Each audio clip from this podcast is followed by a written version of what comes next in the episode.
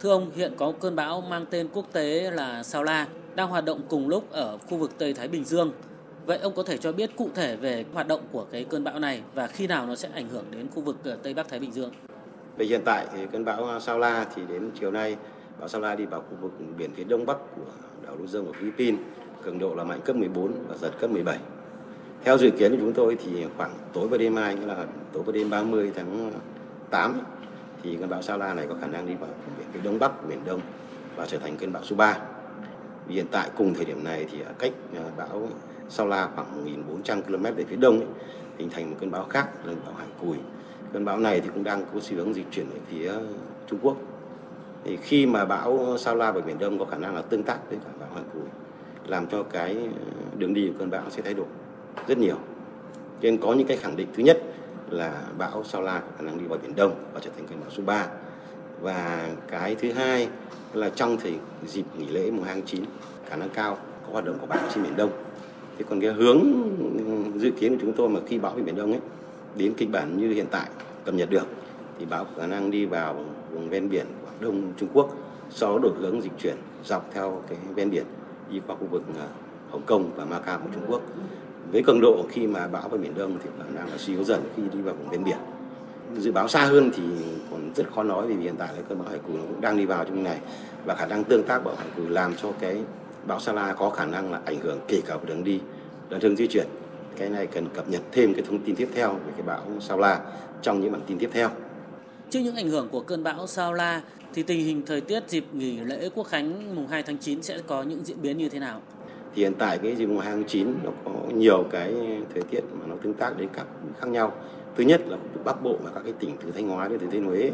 thì hiện tại đang nằm trong cái ảnh hưởng của cái thế Nam đến cao lục địa ổn định và có khả năng là ảnh hưởng thêm với cả cái trường khí cao như vậy là trong các cái dịp nghỉ lễ từ mùng 1 đến mùng 4 tháng 9, khu vực Bắc Bộ và các tỉnh từ Thanh Hóa đến Thừa Thiên Huế, thời tiết chủ đạo là ngày nắng và đêm không mưa. Một vài điểm có thể là có mưa rào và rông với lượng không lớn. Thì nhiệt độ ở khu vực này dao động trong khoảng từ 32 cho đến 35 độ. Thậm chỉ trong những ngày mùng 2, mùng 3 có khả năng một vài điểm có thể có nắng nóng cục bộ ở trên khu vực Bắc Bộ và các tỉnh từ Thanh Hóa đến Thừa Thiên Huế. Vượt qua đèo Hải Vân về phía Nam thì khu vực các cái tỉnh từ Đà Nẵng trên Bình Thuận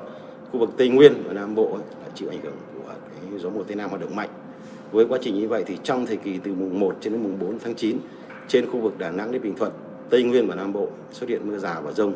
cục bộ có thể có điểm có mưa mưa to. Thời gian mưa tập trung chính vào cái thời điểm từ chiều tối cho đến tối và từ nửa đêm về sáng thì mưa nó lại giảm.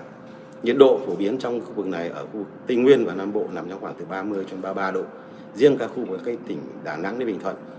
trong khoảng từ 32 đến 34 độ cục bộ sẽ có những điểm trong một vài cái thời điểm thì nhiệt độ có thể lên 35 độ nghĩa là cái nắng nóng cục bộ tuy nhiên thì cái nắng sẽ không thể xảy ra rộng nắng nóng chấm dứt trên khu vực cái trung bộ từ hôm nay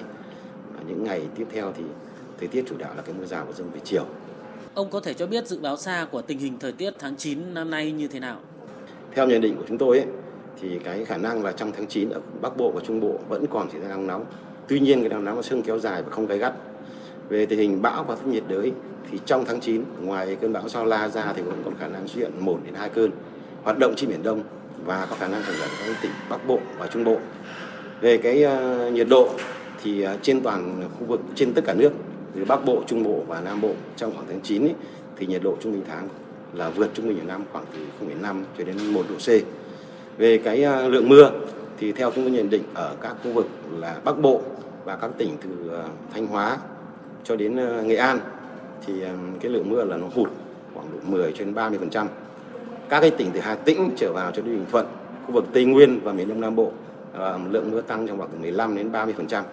trong khi đó khu vực miền Tây thì cái lượng mưa tăng khoảng 10 đến 20%. Vâng, xin trân trọng cảm ơn ông.